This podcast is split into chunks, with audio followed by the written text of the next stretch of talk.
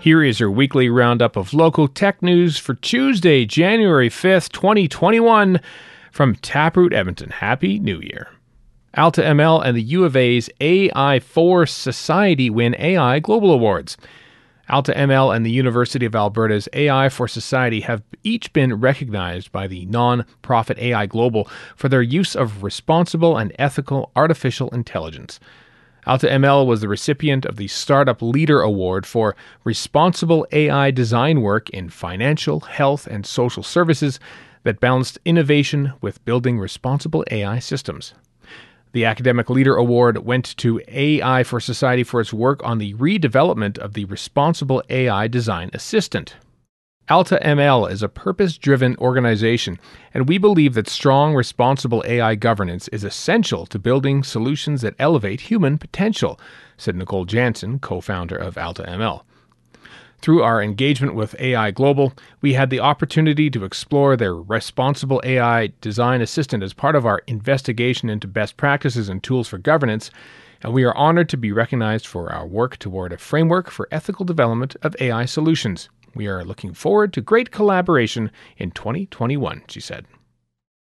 Headlines Edmonton's World Junior Hockey bubble is using wearable tech to protect against the spread of COVID 19. TraceSafe's tech provides a number of protections, including contact tracing and warning about physical distancing. Western Economic Diversification Canada last month announced $5.5 million in funding to help Alberta firms introduce new health and medical products. Health City and the Institute of Health Economics were among the recipients. WD also shared its 2020 year in review. An Edmonton father has helped develop a weight loss app called Lose to get healthy for his kids. Kickpoint's Dana DiTomaso shared tips with Global Edmonton about how to clean up digital debris in 2021. More than 110,000 people have signed up for two online courses offered by the University of Alberta and Alberta Machine Intelligence Institute through Coursera. The courses focus on machine learning and reinforcement learning. You can apply for Alberta Innovate's Health Innovation Platform Partnership until January 15th. Apply by January 8th for Foresight and Tech Edmonton's launch program Applicants can access mentorship, educational programs, investor intro opportunities, and networking events to scale their clean tech solution. And researchers from the Northern Alberta Institute of Technology are sampling the water and sediments in the North Saskatchewan River in and around Edmonton to advance the science of measuring and identifying plastic pollution in rivers.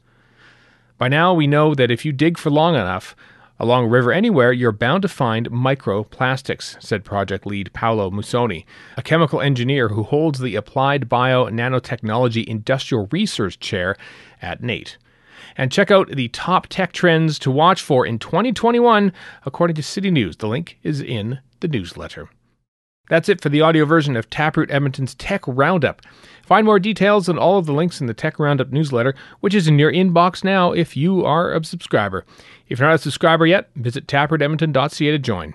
This roundup is curated by Emily Rendell Watson of Taproot Edmonton and read by me, Stephen Shapansky of Castria. If you have any questions, email taproot at hello at taprootedmonton.ca. Thanks for listening.